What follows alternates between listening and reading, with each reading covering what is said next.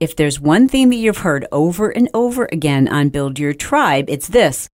Do what you do best, but then outsource or hire or consult or invest in other people who know what they do really well. But the same is true when it comes to growing your reach. If you need more eyeballs, if you need more people to know about that thing that you offer, that thing that you sell, that business that you are trying to grow, and you're trying to do that with social media, may I suggest the best deal on the internet? Yes. When it comes to Instagram, I want to invite you to check out Insta Club Hub. Myself and my son, my co-host, Barack Johnson, we're the founders of Insta Club Hub, and it is rocking people's worlds. We have clients who've seen over three thousand percent growth in their Instagram reach in less than seven days. We have people with under one thousand followers reaching four million on a reel. We've had people who've increased their visits to their website by over three hundred percent in less than five days. It's pretty amazing the difference that can be made by just doing a few simple tweaks. It's a monthly membership. It's an amazing community. We teach live. You know, you hear us all the time on the show, but wouldn't you like to hang out with us live? We're pretty fun together, I got to tell you. So I want to invite you to go check it out yourself. Go to insta club hub dot com and learn how easy and affordable it is to work with your host, Brock and Chalene Johnson. All right, now let's get to today's topic. Hey, what's up, and welcome back to today's episode of Build Your Tribe. In today's episode, I am interviewing Rachel Peterson, who calls herself the Queen of Social Media, and I think that's a deserved title, as she is an expert in pretty much every single social media platform. She wants to empower businesses with social media strategies to support massive needle growth, and she teaches busy parents like herself, she is a mom, how to find freedom by becoming successful as social media managers. She is a powerhouse. She is an expert. I love following her on both Instagram and on TikTok. I recently listed her as one of my favorite Instagram experts. She is a wealth and abundance of knowledge. And not only that, she very much aligns with our beliefs here at Build Your Tribe. She puts family first. She practices what she preaches. She has boundaries around work, and she doesn't just glorify the workaholic hustle culture that's very predominant in entrepreneurship. In today's episode, we talk about how to hire help, when to know that you're ready, when should you hire help. We talked about how to price yourself, how to figure out what you should charge for different services or things that you offer. We're going to talk about getting ideas and creativity. And this is something that Rachel is amazing at because, like I said earlier, she posts on just about every single social media platform, whether it be TikTok or YouTube or podcast or Instagram. She is everywhere. Email writing, she is everywhere. There's a lot that goes into that. There's a lot of creativity. There's a lot of creative that she has to create. So we're going to talk about how to get ideas and how to stay inspired, how to produce a lot of content, and how to manage all of that from a time perspective, from an energy perspective, making sure that she's still able to be the mom that she wants to be. She's able to put her family first. She's able to have boundaries and respect those boundaries and spend time with her family. I am so excited for you to get to hear this interview. So without further ado, let's listen in to our conversation. Hey, Rachel, thank you so much for joining the podcast today. Very, very excited to have you on. Brock, I'm so excited to be here. We're going to nerd Ab- out. I'm excited. Absolutely. So, you know, I know we were just talking off the air about how in alignment you are with a lot of what we talk about and believe here at Build Your Tribe, family first, not glorifying the hustle or the grind that is really so common and popular and easy to get sucked into in this kind of world of entrepreneurship. Can you tell me more about your own journey with this kind of hustle culture, your thoughts on it, and then kind of just the importance of family to you? For sure. So one thing that's important to note is that I definitely got sucked into the hustle culture. And a lot of people, I think, listening to this might relate to that, where that hustle culture pulls you in. It makes you believe the only way to be successful is to grind twenty-four seven, like always be working. And there's this obsession with productivity and work. And I'm all for things that are more efficient. I'm all for things that help me to be more productive. But that being said, it can leave you just absolutely exhausted, as you've probably seen so many entrepreneurs go through. Mm-hmm. And so for the longest time, I was listening to that mentality. And there were some people in my life, thankfully, like mentors who would say, hey, Rachel, you don't have to pull all-nighters. Like, you don't have to work one hundred hours a week. There are different ways to build businesses. But I kept ignoring it. I will never say who, but there's a very popular social media entrepreneur and personality. And I remember one time being at a private event and he was speaking, and I asked, you know, how do you handle balancing family with your business? And he basically, well, he said mm-hmm. uh, verbatim, I don't see my family Monday through Friday. Mm-hmm. And here's the thing, like, I understand that that might be what him and his family have decided on, but I realized very quickly that that was not what I wanted. And I was pregnant at the time, and I had been pulling all-nighters while I was pregnant because the work never seemed to end. And I was realizing this is not sustainable. I'm probably going to like die by the time I'm forty. This is so unhealthy. Mm-hmm. And so as soon as my son was born, which was my third kid, we really changed things up radically. And I, I made a commitment to no longer pulling all-nighters. I decided I'm going to sleep. The amount of work that I can get done in each day, that's going to be the limit. I can't do more than I can do. And everything changed, Brock. It was huge for me. Yeah. Well, I mean, just from hearing you say that, I have a feeling that I know who it was who said that, but they can remain nameless for this podcast. But, you know, then how do you balance? How do you find that balance between work and family? Because you are still very successful in your business, and I'm sure you do still work hard, but how do you find that balance? Are there certain boundaries you have, certain rules that maybe you could tell us about? Yeah. I'd love to learn some more about that. I used to geek out on like things that keep you going, working. And now I'm like, oh, you've got to see these gorgeous boundaries that I built. And so one thing that's really interesting is I tested this myself. I wanted to see what happened if I finally completed everything on my to-do list, what would happen. And this is while I was still pregnant with Dominic. I got everything done.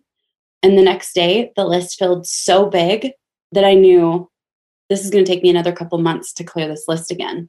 Mm-hmm. And so I tested it and I realized that a to-do list and priorities list, like that's never really meant to be done. There's supposed mm-hmm. to always be stuff that you're working towards.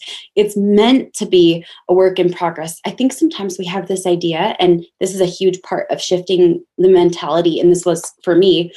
We have this idea that we can only show like the end result. And we forget that even cities and construction crews leave roads under construction, if you live in Minnesota like I do, all the time. Mm-hmm. And we just get used to it because that's what we always see. It's okay to let people see the work in progress, mm. the thing that's under construction. Things don't have to be perfect or finished or excellent now.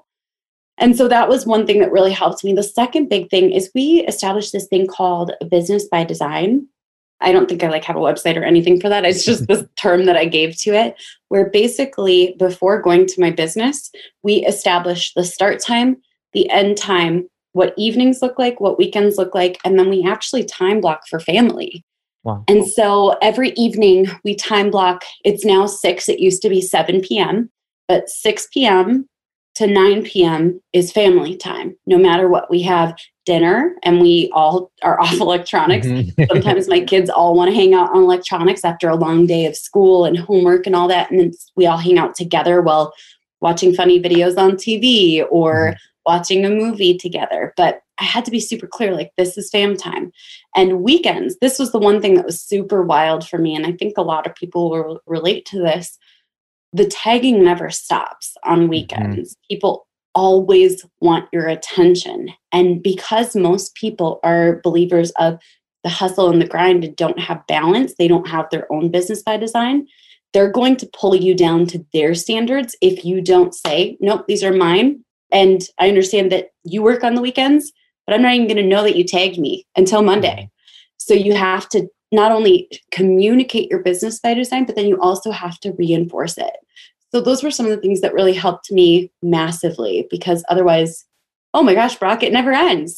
yeah. Yeah. Wow. I mean, I absolutely love that. And I absolutely agree. Sounds actually extremely similar to my own personal boundaries that I've set up with my fiance. We don't do anything after six.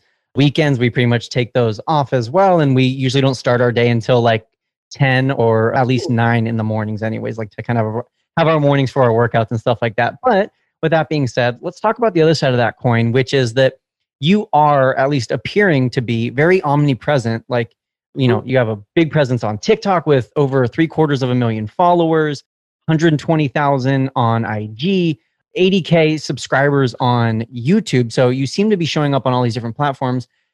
First of all, let's just talk about, how do you split up your own energy and creativity? Are you, you know, eighty percent TikTok, twenty percent I G? Is it a perfect split? Is it, you know, I'm all on Instagram and then everything's repurposed? Can you tell me more about how you split up your social media usage?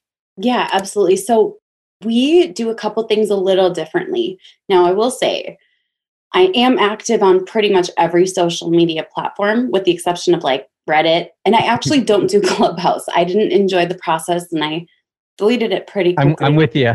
Yeah, I just, it wasn't the place where I was like, ooh, this is awesome. I kind of felt like tired every time I got on there. And I realized this is not a place that I want to be active. That being said, I don't recommend that most people try to be on every single social media platform. A good way to think about it is like, if you tried to be active at the level of, let's say, LeBron James and tried to be as fit as LeBron James and getting all your workouts in, or Serena, right? Serena Williams, you would always fall a little short, right? Mm-hmm. Similarly, I've always explained to people, like, social media is my gym. Social media is my court. Like, that's where I play because my job is to know and understand all social media. So just don't compare yourself to that. For anyone listening, like, that's a huge thing. That being said, we repurpose very little content. So we create content natively almost for every single platform with a few exceptions. So we create anywhere from three to five Instagram posts per day on Monday through Friday. I have been trying to bump it up to test what happens if I do like six to ten. I want to see. But this is because we're testing things and I'm in a season of sprinting based on some goals that I have. This is not every day. This is not a marathon, but three to five is pretty sustainable because we create most of our content in Canva, which makes it super easy to just pump out a bunch of content. The second thing that makes it really easy is that I create a ton of content on TikTok. Mm-hmm. And so TikTok is able to, no matter what Instagram says, you can remove the watermark from that TikTok content and repurpose it on several places. We repurpose my TikToks, at least some of them, onto I G Reels, Triller, actually Triller barely, but kind of, Snapchat, the star, I can't remember, remember what it's called, the Star Stories thing. Yep. And we've reached hundreds of thousands of people that way, which is kind of cool. And then we're going to start testing YouTube Shorts pretty soon here because I got it, the availability to use it, but I don't know how it's going to work yet. But I also record five to seven YouTube videos per week, three to five YouTube videos per week. I write three to five emails per week. We put content in each of our group groups three to five times per week. Like, everything is almost daily, Monday through Friday. And that's intentional. Now, I will say this is not forever. Mm-hmm. This is a very short season of our lives where I know that I have the bandwidth to do this. And while I do have one graphic designer who creates, I think I want to say three graphics per week for me that are really beautiful. They're like art pieces. And then I have one person who helps me specifically with Instagram and with comments, so my feelings don't get as hurt. I create the majority of our own content, and that probably won't continue on much more than the next oh, max three years, but probably one year. And it takes me about two and a half hours of back-to-back content creation for two and a half hours straight each day. Got it. Got it. Okay. Two mm-hmm. things that I wanted to highlight that you just said that I mm-hmm. absolutely love. One, seasons, seasons in business, seasons in life. And like you said, right now you're in a season of sprinting. And so I want to encourage anyone who's listening, they might not be in a season of sprinting themselves. And so, you know, of course, we always say, don't compare yourself to what you see other people doing on social media. But also, you've got to know, like, if Rachel's in a season of sprinting and you're not in a season of sprinting, it, you know, that comparison is going to be even more challenging and even more detrimental to your mental health. The second thing that I wanted to affirm that you just said was the idea of testing. And like you said earlier, you know, the whole work in progress thing and under construction thing, and it's never going to be perfect.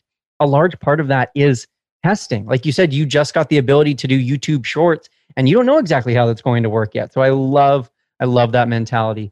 If you could advise, because we, we just talked about a lot of different social medias and some of our listeners might not even have a clue what Triller is or anything like that. If you could advise someone listening an ideal, and maybe there isn't an ideal or a best place to start, but where would that be? Is there a platform for you right now that you're like, you know, if I had to set one above the rest, it's this one? Mm-hmm. This is interesting because uh, there are a few platforms I love and there are a few where I'm like, ooh, this is getting a little rough right here. Mm-hmm. I'm going to have to go with two based on some qualifications I look at. I usually look to see if a platform can be particularly leveraged, meaning if I create one piece of content, can that content perform for me for a while so that I can go spend time with my babies and just relax? Mm-hmm. And if the answer is yes, then that's going to be a winning platform to me. And up until Reels came out, Instagram wouldn't have even been in the contending. That mm-hmm. was absolutely a game changer for us as we've started to reach several Reels with millions of views. And that was, we didn't see that coming at all. Mm-hmm. Excluding that portion, I would have to say TikTok and YouTube, and not necessarily in that order. Mm. What I love about YouTube is it's owned by Google, so it's actually a search engine. So mm. you can create very basic content. My content that performs isn't like the super deep stuff where I'm like, this is what to do when everything's falling apart. No, it's like, here's how to find the right hashtags. And then like people search for that, they find it, and then they get into the rabbit hole of my content. And I like that. For long-term growth, I want to be clear about that because, oh my goodness, YouTube doesn't budge. It takes forever. Like I've had a YouTube for six years, maybe even seven years, and I am at eighty-two thousand subscribers, and I'm still probably six to eight months away from crossing one hundred thousand unless we hit a tipping point. So it's a good long-term, consistent growth platform. And then I love TikTok. For mm-hmm. short-term bursts of energy, just like the last ten days, I've grown by fifty thousand followers on TikTok. So there's, you kind of can't argue with that. And so yeah. those are the two. But then I did not expect this. Suddenly Instagram came into the contending. Like it's now a contender for a decent platform, which I'm really, really, really proud of Facebook for pulling through and adapting. Yeah, I absolutely agree. I love that dichotomy that, that you described with YouTube versus Reels. I think that's awesome. How do you find ideas and stay creative? Because I mean, like you said, so much content almost daily with YouTube and TikTok and Reels and emails. How do you find the creativity? How do you stay creative and find ideas and all that? Ooh, so I nerd out here hardcore. And I want to be super honest about that. So on Fridays, I give myself permission to create no content if I want, to take no calls if I want. Fridays are my blocked out day. And so if I want to go to Goodwill and thrift, I can. It's the only time I have for like just me with no kids, no business, nothing besides mornings. And so sometimes I spend that time searching for data. And that sounds really nerdy, but I really mean this. I search for every single platform, what content is performing. And so I have on my desktop folders and folders and folders of screenshots of content that has gone viral or been super engaged or showed up in the dashboard of YouTube or TikTok on the For You page for me. And I just take screenshot after screenshot after screenshot. And then on Fridays, I compile my own ideas based on those pieces of content. And I create these huge and massive content prompts sheets. And I have one for every single platform. They're gorgeous. They're so juicy, but they're only for me. And it's amazing because I just sit there and compile ideas. I'm going to share a couple more that are really fun too. And they actually have them open because I was just taking a peek today. So one is when you go to Yahoo and you look at the homepage for Yahoo, you can get ideas for content, for headlines, for topics. I love doing that. I'm obsessed with that.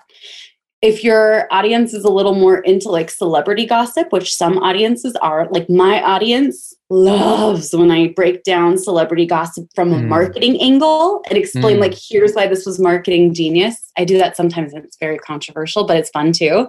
You can go to daily mail dot co dot U K and that's a great way to find content that is doing well there. I also like to look at Influensive and just see like what their top content is, even though it's smaller. I miss the back in the day of like Huffington Post, and I would usually check there for inspiration and for topics that are doing well. But then also, and this is a fun one, BuzzFeed is a great place to get ideas, whether it's a headline. And this is something to keep in mind. I heard recently that BuzzFeed tests between one hundred and one thousand different headlines for one single article. Wow. Because they have so much data. They want to obsessively test until they figure out what gets the most clicks. So you can learn from their headlines. It's like a masterclass every single time. But then also, if you click into the articles, you can find like one little idea that inspires you. Like I saw one that said trends from millennials' childhood that we wish would come back. And I did a TikTok that I guarantee you is going to probably do really well. And it was, what is one trend that you wish would come back? And I was like, for me, it's butterfly clips. So I found one little piece within that article where I was like, ooh, this is going to perform well because people miss butterfly clips. Mm-hmm. So I'm looking for inspiration everywhere I go. Love that. I absolutely love that. Earlier, you said, you kept saying the word we, you know, we are producing this content, we're doing this. And then even before we started this interview today, you quickly texted your assistant. So you have a team and you have staff. Mm-hmm. Let's go back to square one. When did you first hire someone and what was that like? Ooh, so I first hired someone while I was still in my nine to five. In my nine to five, this was like a very short-lived job before I quickly jumped into this full time. I somehow got a job as a director of marketing that I, I still don't understand how I got the job, but it was okay. And because I was well paid in that role, they were a, such a gracious company and super, just a wonderful place. I knew that I was going to need help building both things at the same time. Working full-time in my job, and then also building something on the side. I also never left my nine to five until I had replaced my income. So I was making sure to build this business on the side. So I hired a V A to manage emails during the day while I was working. And I hired her for just a few hours each day. And that was awesome because then I could keep both things going. So I started pretty early with the team. This is really interesting, but I really, really, really believe that business is meant to be fun, not to be confused with it's always going to be easy or mm. it's always going to be fun. But I love to outsource things that I hate doing. Mm. Yeah. So if I hated research, I would hire someone to do research. You can't hire someone to do burpees, but I hate those. I hate doing laundry. I'm just not good at it. I always make our socks pink. And so I hired someone to do our laundry very early on. I listened to that advice very early on of like hiring some help and outsourcing things. And I'm always looking for ways to make myself more leveraged now. And I take it really seriously. But we do have a pretty rock solid team. And I say we a lot only because I'm like, I am not self-made. Like I have an amazing team that keeps everything running. I love that. When you hired that first virtual assistant to manage your emails, did you know wholeheartedly that you were ready? You were like, this is something I need. I'm ready for this. Or was it like, oh gosh, I, I guess I should do this. How did you feel? Oh, I was so insecure, not confident, not great as a leader, not sure if I was making the right decision. I mean, I think I like messaged her twice a week saying, do you like me? Like it was so, uh, I had a long ways to go in growth. And it, I kind of think about like the journey of parenting. You know, I accidentally became a mom at twenty-one. And I remember when I brought my daughter home from the hospital, I felt like this teenager babysitting, trying to pretend like I was mom. And I was like, oh, sweetie, huh, sweetie. And I felt so awkward. And then I learned over time that you grow confident in the pet names, the language, the way that you speak, the way you carry yourself, the way you hold a baby. And it becomes very evident, oh, this person is. And the same thing was true in business. Today I can show up with my team, full face makeup, no makeup. I can ask them for anything. I know how to ask for help. I know how to communicate, but I had no idea. Gosh. Love that. One thing that I noticed in looking at your website, looking at like the links in your bios, is you have so many free resources. And I'm sure a large part of that is email collection. Can you briefly talk about how important the email list is for you? Because I know we spent a lot of time talking about social media and growing large followings on social, but what are your thoughts around email list building and just the importance of it? Or, or is it something that even matters at all? Oh my gosh. So email list building is business building one oh one. And I say this because you hear people talk about it here and there, and you're like, oh, but that's probably not applicable to me. Back in two thousand eighteen, I lost my Instagram and it disappeared completely. Backstory, I'd hired a growth hacker who was like posting all of these copywritten images without getting credit and stuff. But my fault, I was pregnant. It was while I was in the hospital delivering mm. baby number three that I found out your Instagram got shut down. And I was like, oh my gosh, this is so stressful. And I was so grateful for my email list during that time, even though it was small. But that reminded me, always be building your list. Like every single day, if there's three things that you do each day, one of those three should absolutely be build your list. I'm mm. obsessed with building my list. I think we have fifty-four freebies oh. and about twelve where I'm like, these are so good. Wow, that's powerful. One of those that I found that I stumbled across was a pricing guide. And I know that a lot of Build Your Tribe listeners are social media managers for other people's businesses. And this pricing guide was specifically for social media managers. So just, you know, some basic advice. What advice could you give us that's maybe from that guide for a social media manager in terms of pricing? Mm-hmm. So this is a really interesting methodology. I used to be a hairstylist, and when I go see my hairstylist, my hairstylist currently is a master. You're like, wait, why is she talking about hair? I don't worry. There's a, a parallel here. So my master hairstylist, he takes hours to do my hair. I'm talking four or five hours. And a lot of hairstylists would be like, that's way too much time. Like, how in the world is that ever going to make sense? But then when I go to see my stylist, sometimes the bill is like between four hundred dollars and six hundred dollars. He charges accordingly, and that's because he wants to do it right. Mm-hmm. So there are two different ways that you can be a freelancer. And one is to like pump things out, rush things, put out like one half-butted post per day, like not actually using the strategies that grow. And you're going to pump through clients faster, meaning clients are going to leave you. And you're going to always be like, dang it, like I'm always looking for clients. Or you can take it the other way, which, by the way, I stay with my stylist and will stay with him mm-hmm. forever because he does it right every single time. Or you can say like, listen, I'm going to listen to Brock's strategies. I'm going to listen to Rachel's strategies. I'm going to listen to these people who say how to do it right and do it really well. But you have to charge accordingly. You can't come in at fifty bucks and spend five hours or else you're making less than minimum wage. Mm-hmm. Mm-hmm. I love that. Rachel, thank you so much for being here today. I noticed, I know that podcast listeners might not be able to see this, but we each have a bookshelf behind us and both of our bookshelves are color coordinated. I can see yours is in rainbow order. Mine's the exact same way. And I know you also have a free book club that you're doing right now. Can you tell me a little bit more about that? For sure. I love my book club so much. I love reading. It's one of my favorite things to do. Back in the day, I used to read books just from Goodwill for like fifteen or twenty-five cents. And today I host a book club every single month. We read nonfiction that helps us grow in skill sets, in confidence, in mindset, in encouragement. Like there's so many good things a part of this book club.